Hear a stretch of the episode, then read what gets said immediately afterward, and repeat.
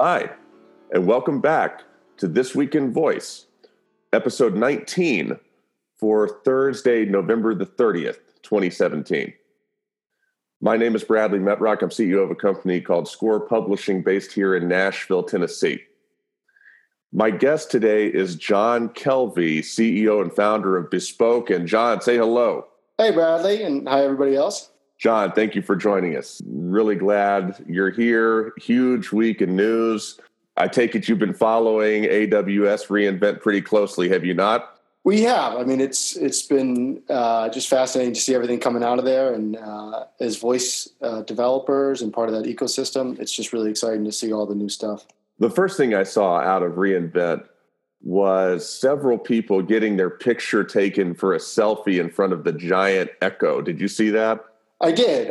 I think the best line I saw was Eric Olson had used his own skill in Saltabot, which told him, why don't you get some real friends instead of talking to this computer? Whoever had that idea of doing the giant Echo, that's a marketing home run. Yeah, a lot of great stuff coming out of the conference. Love to see Amazon's passion for voice technology and voice-first technology. It's extremely clear, and that's reflected in this week's set of stories. And so with that, let's get to the news. Story number one this week is Amazon has expanded its monetization. So if you listen to this show at all, we talk frequently about the urgent need for voice developers to be able to monetize their Alexa skills, Google Home actions, whatever voice application they're putting together. It's essential. And we took another big step toward that this week with Amazon introducing three different things: subscriptions within Alexa skills, in-skill purchasing, and integration of Amazon Pay. And John, my question for you is, are you as excited about these new monetization options as I am? And which one out of the three are you most excited about? Yeah, I am as excited as you, because I do think the monetization is huge. There's within the development community, I think, an outcry for more options in this way. You know, so the addition of being able to do subscriptions, to do in-skill purchases, I mean, that's fantastic. And, you know, right now where developers are potentially getting a paycheck from Amazon for being just popular, to add on other ways that they can monetize their content, to add in extensions, I think that's fantastic. And I think people are really going to be able to take advantage of it and start to build something that's, you know, sustainable over the long term. The subscriptions part catches my eye. And I think the example that was used in the Amazon blog entry on this was Jeopardy, and there may be some other one. There were several examples listed there. From a content creation standpoint, which is how, you know, my company got into voice development and just learning about Alexa and the like to begin with, the ability to have subscriptions within Alexa skills, I'm just super psyched about that, and the different ways, you know, enterprising companies will find to take advantage of that. So yeah, I'm glad to hear you're as excited as I am.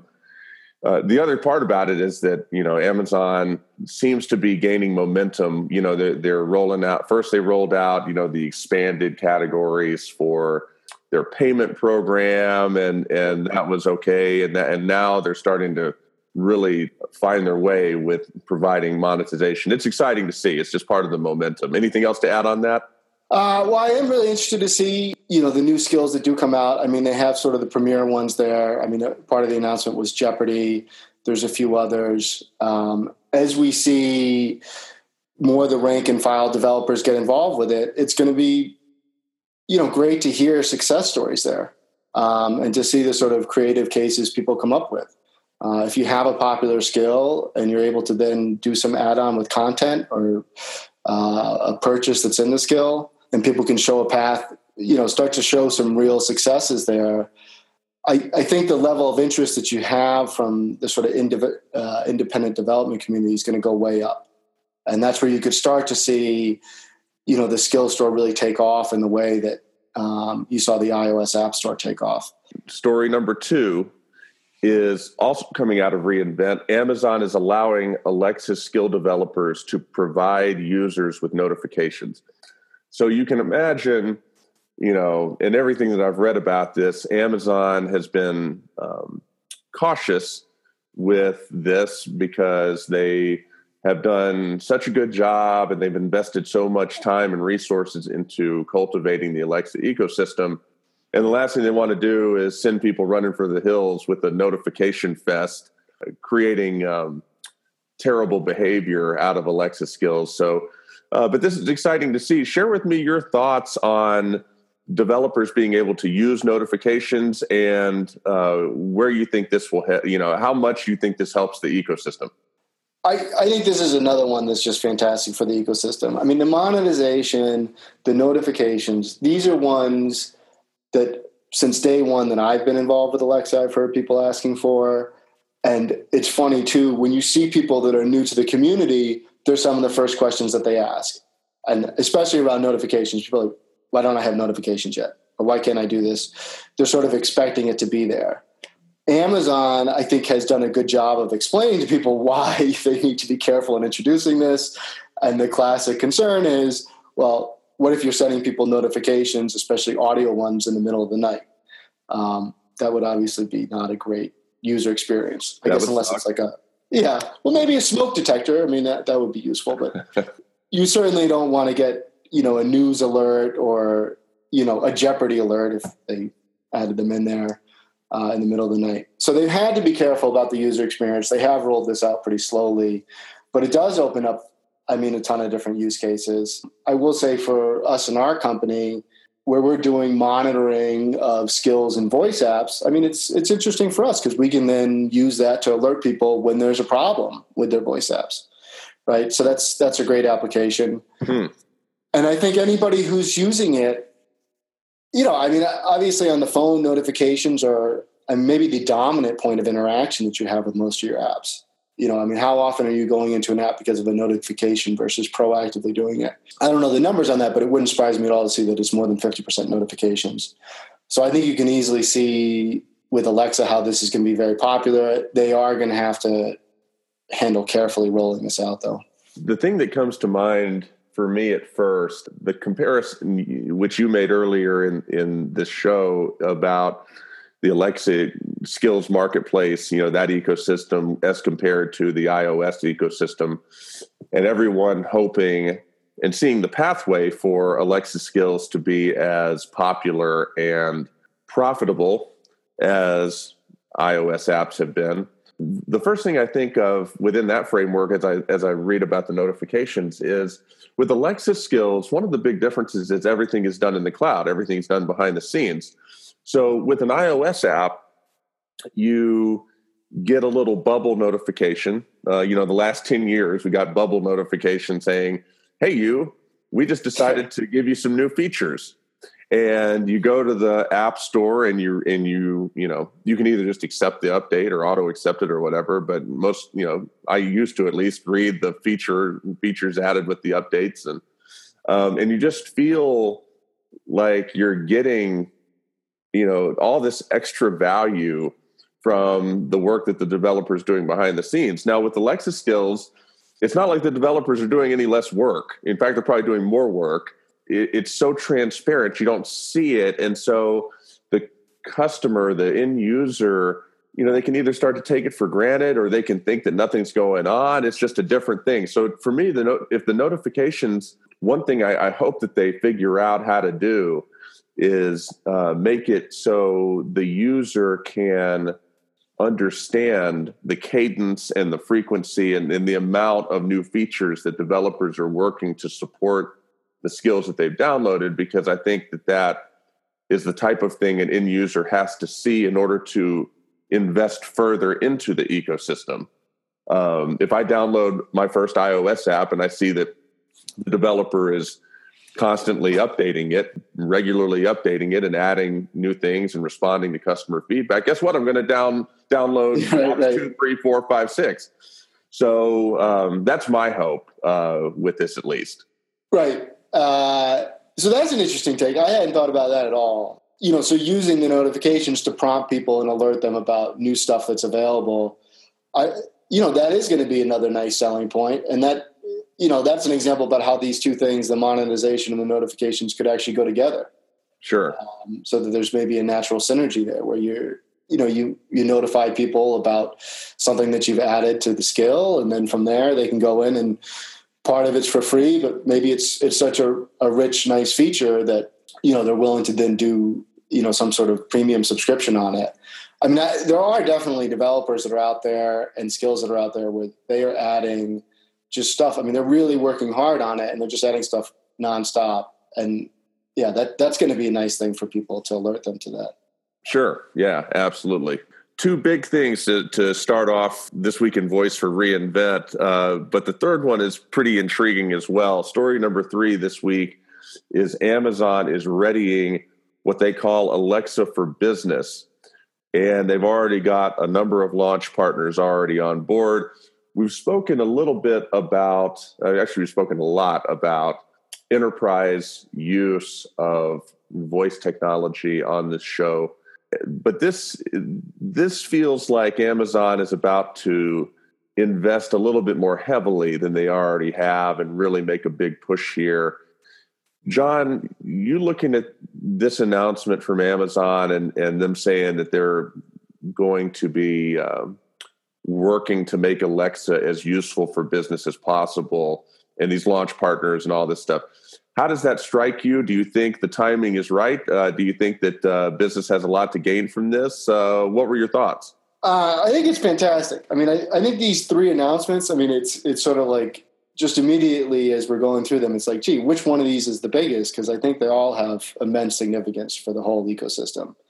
The business one, it is another one where a lot of people, I won't say everyone, but they come to the community and they say, how do I do something for enterprises? And there's not a good answer for it today. There's companies I know that are forming right now, you know, that are there to serve the enterprise, and they've really been building a company anticipating that this would be available, but not knowing when it would be. So I think it is timely because I think there's already sort of a burgeoning ecosystem there. And this is going to help, you know, for those folks that are already part of it, it's really going to help them and it's going to bring a lot more people in. I would also say, again, I mean, from where we sit as Bespoken, I mean, we serve everyone. We'll work with any developer that's out there. And I think the tools that we provide work for anyone. I think for ourselves, for anybody else, it's sort of a third-party vendor. I mean, you're really excited about this because classically, where are there great opportunities to monetize? I mean, it is around the enterprises.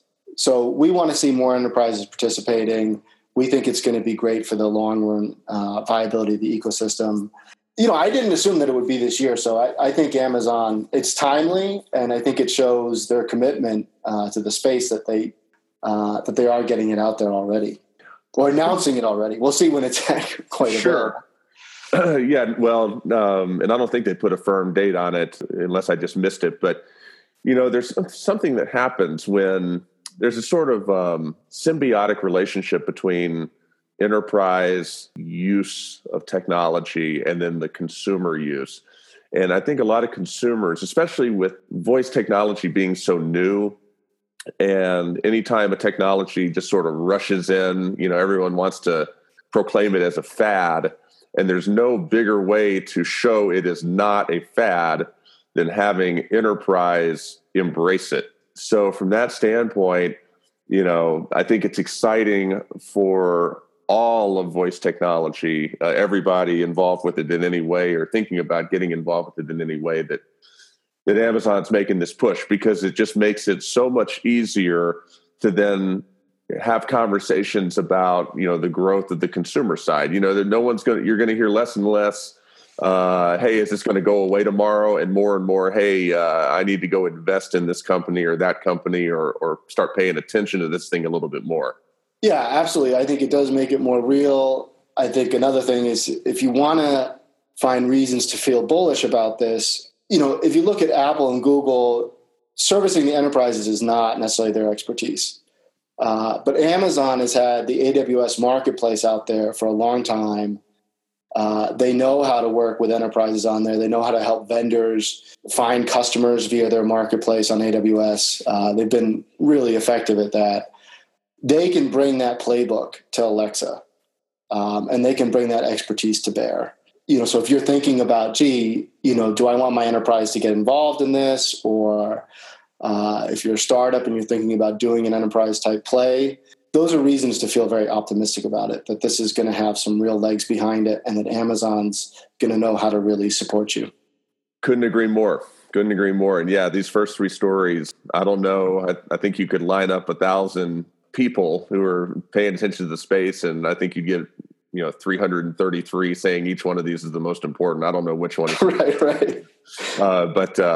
But yeah, it's a great way to start. Moving on to story number 4, and with all of this pro Amazon stuff, had to rein it back in a little bit here and include this Fortune article. And from time to time on the show, we include articles like this that express skepticism about the market. I think we would be doing anyone listening to this a big disservice if we didn't. The one this week is called Alexa, Give Us Back Our Freedom. And the concept that is discussed in this article was actually discussed in the very first Alexa conference. We have the Alexa conference coming up in January. John Kelvie will be there. Bespoken will be there, as well as many other thought leaders in the space. The first time we did the Alexa conference, someone actually brought this up that this article talks about, that we should all be worried that the current state of search as it is now gives a lot of information back. It's hard for any one company or interest to control that. You know, it's hard for any one company to take a search term and come in and monopolize it. You know, you can argue degrees all you want, but information for the most part is democratized on Google. They're public about their algorithms. All of these things could go away in a world with voice-based search if it's not done right, and that is the thesis of this article. And John, I want to get your thoughts on, from your seat, you know, where you sit with Bespoken and the great work that y'all are doing.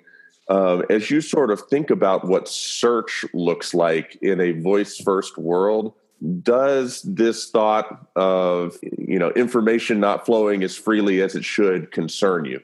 I think it is a concern. I think it's a concern in the way that Fortune states it, that it's going to be limiting some of the options for consumers. I think it's a concern if you're a voice designer, because you just have a limited amount of information you can present back. So they're right to certainly raise it as an issue.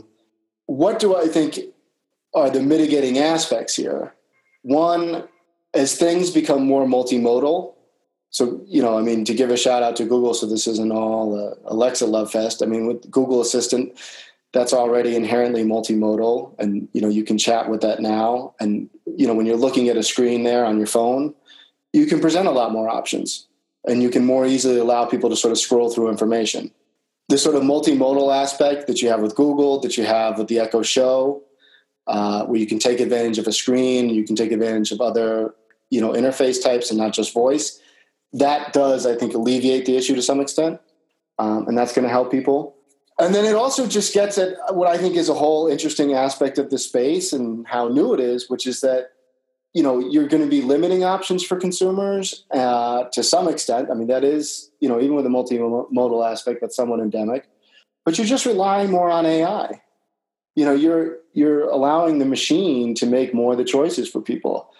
And that's, you know, I mean, that's a new thing that across the board in the behavior of these platforms and these apps that I think we're all getting used to, and seeing how that plays out over time and how well the AI does and where we find it to be working well and where it sort of falls down, that's going to be something that's very emergent, and I expect is going to change a lot over the next few years.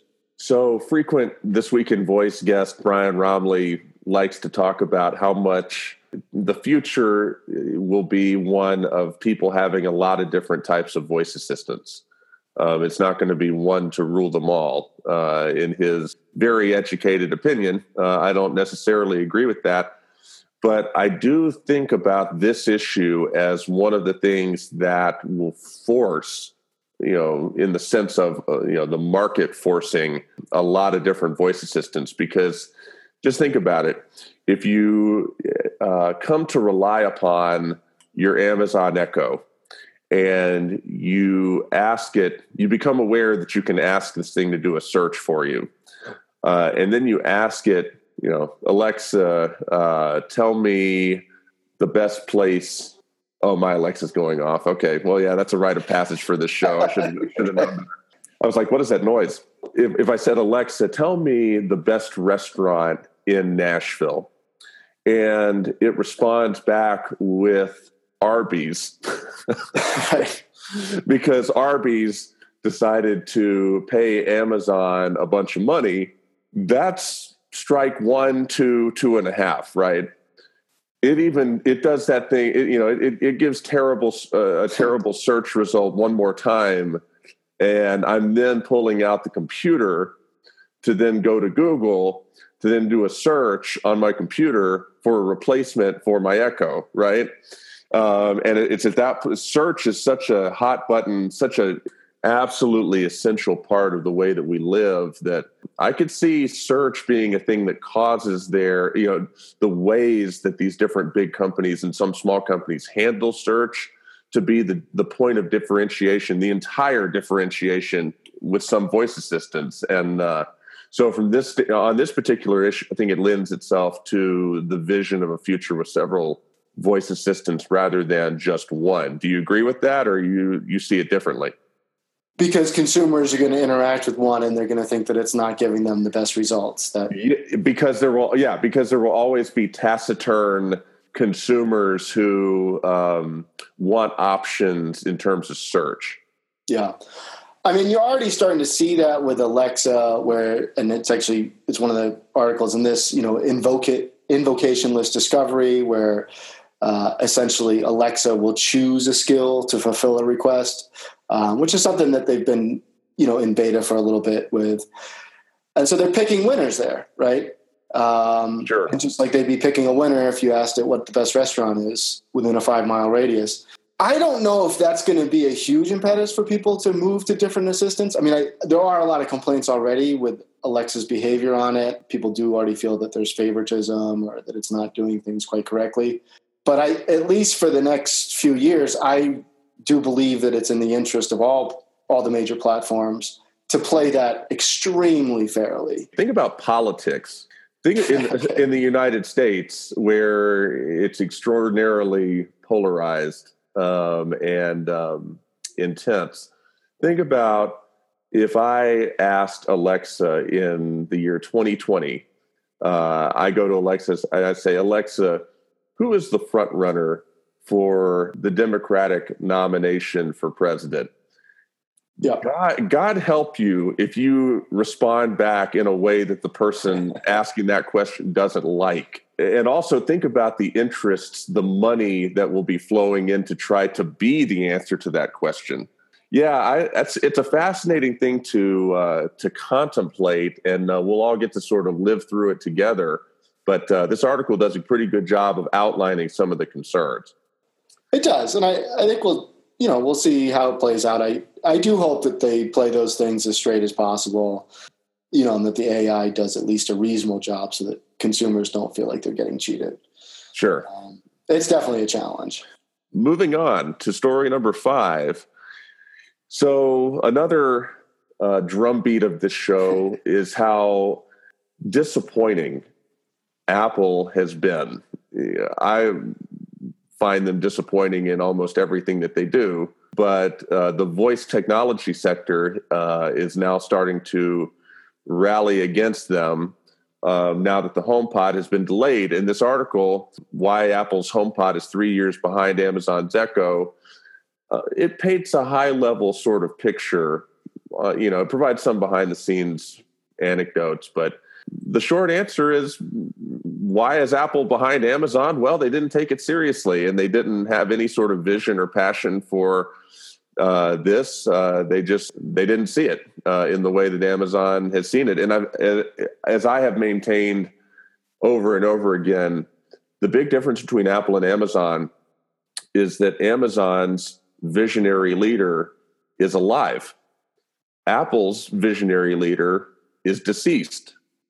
And that pretty much is the way to summarize so much of what has gone on. And but I wanted to include this article just to bring it up here. John, as you look at the HomePod and you look at Apple's forays into voice, with Siri, and that's been somewhat controversial. People think that hasn't been evolved as much. I guess my question is, do you think that Apple will ever be able to catch up with Amazon, given the lead that they have and given how Amazon is making it almost priority number one over everything else? Yeah, I don't think so. I mean, I think across the board, the way Amazon is moving in so many different dimensions forward with voice, it is going to be hard for Apple to catch up. You know, I mean, just reading that article, where did they start? I mean, they started with hi-fi. You know, I mean, they're not selling to me at all. I know there's people that are interested in hi-fi stuff. I'm not one of them, but just that's their origin point. Whereas, you know, Amazon with the Echo, I mean, they're trying to build, you know, the first AI purpose specific device. That's why they got such a huge lead, right? They weren't just shoehorning it onto something else. Sure, and frankly, I think it really didn't matter what Apple's point of attack was, given that they announced this thing in the summer, showed nothing, and then delayed it in December, or in November, excuse me. It delayed the December launch till later. You can't play like that with Amazon. Amazon is on fire, and this entire docket of the stories of this show is Amazon is on fire. So you mean to tell me that you're going to announce something over the summer and then fail to deliver it in December when you have a supply chain CEO running your company? Like, what? So yeah, I'm inclined to agree with you that it's going to be hard for them to catch up. Yeah, I mean, the devil's advocate position is, look, I mean, they have Siri on all their phones, and they have, I mean, what, 1 billion phones out there? You know, so maybe they'll be able to take advantage of that user base. But if you ask me to put a bet on it, I'm betting they're not going to win. You know, it's just a company that appears to be in transition, so it's going to be sort of interesting to watch how that plays out. And actually, it ties in well to story number 6, which is our voicebot.ai story of the week this week, which is that U2 is promoting its new album with an exclusive broadcast via Amazon Alexa. And I am a huge U2 fan. I've seen them live several times, and it's probably because of that that I remember all of U2's various partnerships with Apple. There was a U2 iPod of all things, and I think it's very expensive. Right, yeah, it's very rare now to get it on eBay, but there was a U2 iPod that all it had is U2 music on it. There's been several partnerships. There was also something that turned into a bit of a controversy where I think one of the iPhones or something had a U2 album pre-installed, and you couldn't. Well, everyone got that album. Yeah. And I still look at it. It shows up on my iTunes, and I'm like, "What is that album?" I'm not a big YouTube fan. I'm like, "How did I get this?" And then I remember, oh yeah, they did that promotion. Yeah, and that was one of the sort of points where things began going downhill was how that thing was executed. They just didn't provide a mechanism for people to delete that off of their hard drive. I love YouTube, but I'm not down with cramming that down everyone's throat. I mean, so it's interesting to reflect on the interesting little history here that U2, one of the biggest bands in the world, has partnered with Apple and Apple and Apple for years. And now here we have an Amazon partnership.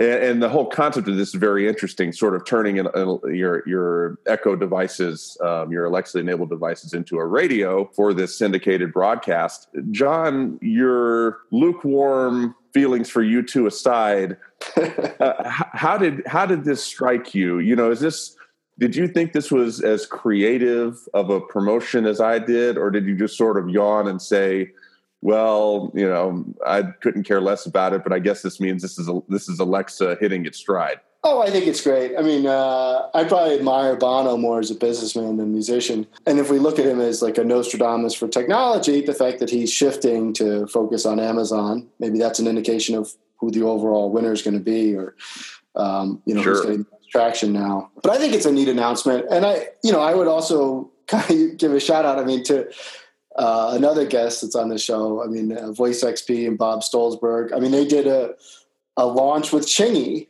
I thought that was a really neat thing. I think U2's on a different scale than Chingy. I think it shows that the sky is the limit for these sort of music experiences. You're right that Bob and Voice XP sort of pioneered this in many ways, because that Chingy Alexa skill had been in the offing for a while, leading up to its release. You know, this just sort of speaks to me toward this notion that if you're creating content, it really doesn't matter if you're creating audio content, if you're creating with devices like the Echo Show, video content, or written content. You've got to be aware of how these voice platforms can serve you, and because the answer is not they can't serve you. That is not the right answer. The answer is there's quickly becoming many ways to leverage content.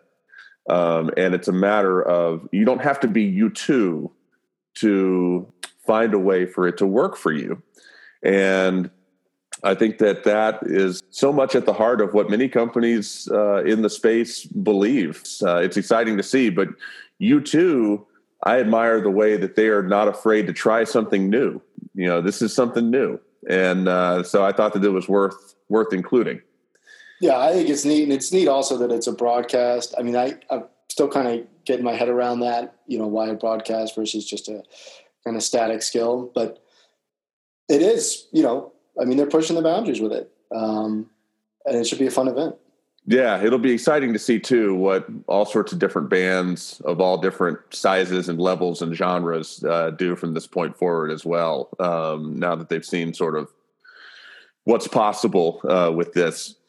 Moving on to story number 7. This is an interesting one. There is such thing as the Alexa Prize, something that Amazon themselves are leading the way with. And there's a winner of this inaugural Alexa Prize.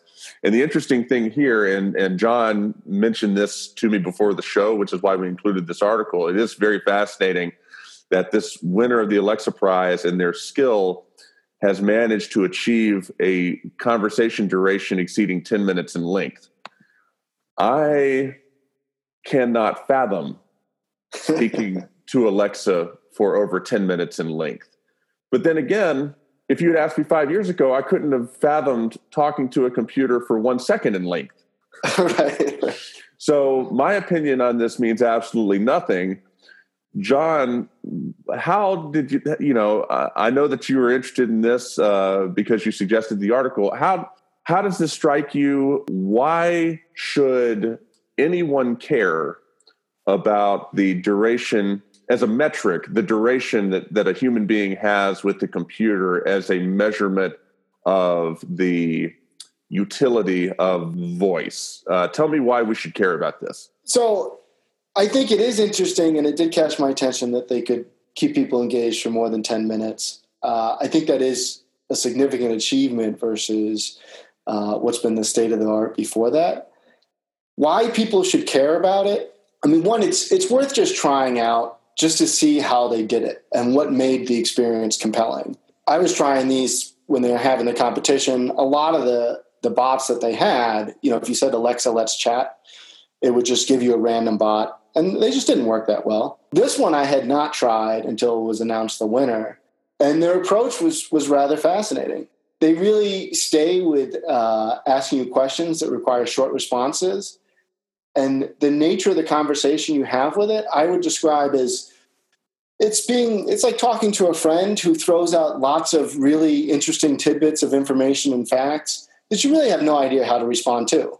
You know, you're very knowledgeable. We all have one of those. Yeah, I mean, people who know tons of trivia. I actually messaged one of my buddies about this and said, this is, this is like our friend who, it's hard to know how to keep up your end of the conversation, but you're just totally fascinated by what they're saying. And so that's sort of the approach I thought that this bot took. It gives you an idea about where the state of AI is. I mean, it's good at presenting interesting information, I would say. It's not so good at really understanding your response or, responding meaningfully to what you say. I think that that's an AI area that this shows is still a big struggle. And so you can kind of, looking at this and with the amount of money involved, I'm not going to say that it's absolutely the best that's out there. I'm not so well versed in this to know what the absolute best is, but these guys got $500,000.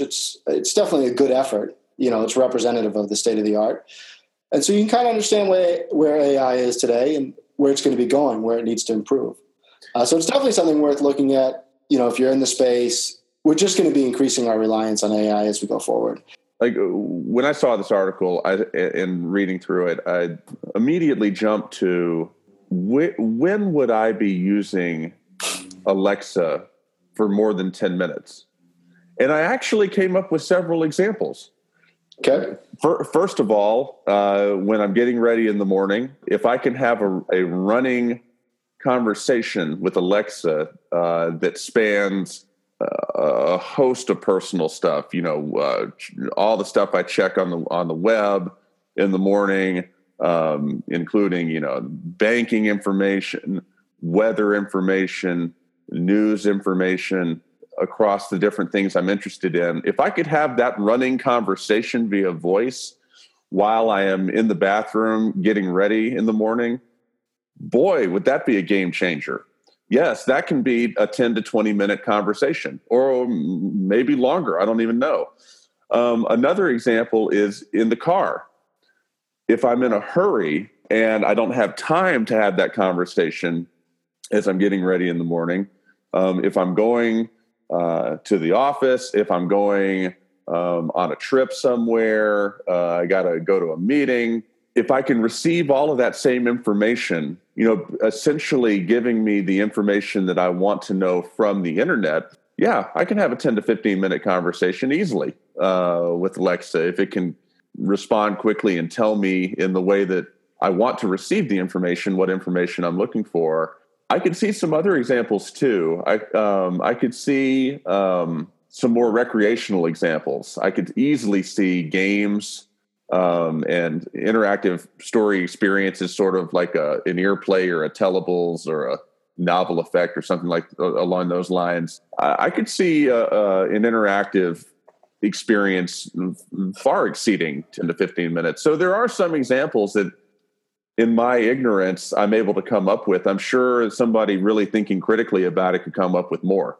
Yeah. And I think those examples you just named are actually probably a lot more relevant. I mean, just chatting with a bot about, the weather or what happened in the news. I'm not sure people want to do that, but what you named there, I mean, that sounds great. Banking information, the news that's of most interest. Yeah, and also include in that, Alexa, let's go through my emails. And Alexa says, okay, you got 10 emails overnight. 7 of them are promotional in nature. I'll be like, okay, let's leave those for later. 3 of them are from, our continuing conversation. 2 of them are continuing conversations, and here's what was said. And 1 is a new person from someone who's emailed you before, something like that. And assuming it works frictionlessly, it would be an exciting new world. So yeah.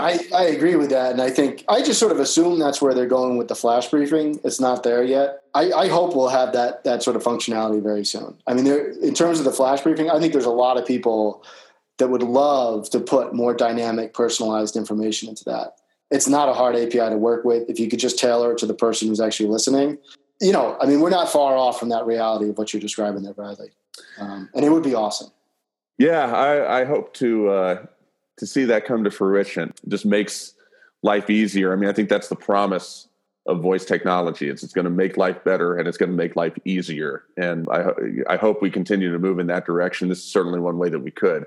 John, any closing thoughts on this week of reInvent and how, the stuff you're looking at with Bespoken or anything else catch your eye that we have not discussed?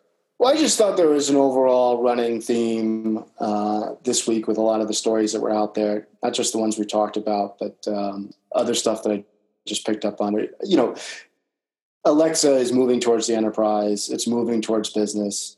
And for us as Bespoken, I mean, we're certainly excited about that. You know, we're trying to help people really build industrial strength skills, you know, do testing and monitoring for them. We have some tools that are really unique that allow people to do automation and testing in a way that just nobody else offers. And so as we see more enterprises getting into it, and just really anyone who's serious about building skills that they want to make sure are delivering a great experience consistently, you know, we welcome that, and we think we have a great offering for them. So we hope that they'll take a look at what we have. You're doing killer work. You're doing really great work, and really excited to have you be part of the Alexa conference with us. Thrilled about that. Thank you for setting this time aside today and for sharing not only your time, but your insight and expertise with us as well. Yeah, it's a pleasure. It's great talking with you, Bradley. Appreciate you, John. For This Week in Voice, episode 19, thank you for listening, and until next time.